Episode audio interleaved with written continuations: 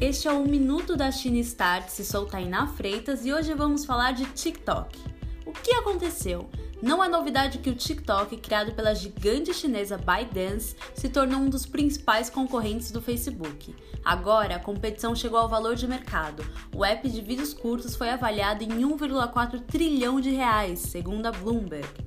Por que é importante?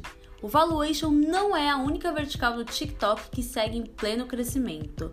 O app se tornou uma tendência global. Em março deste ano, ficou em primeiro lugar no ranking dos mais baixados, de acordo com o Sensor Tower.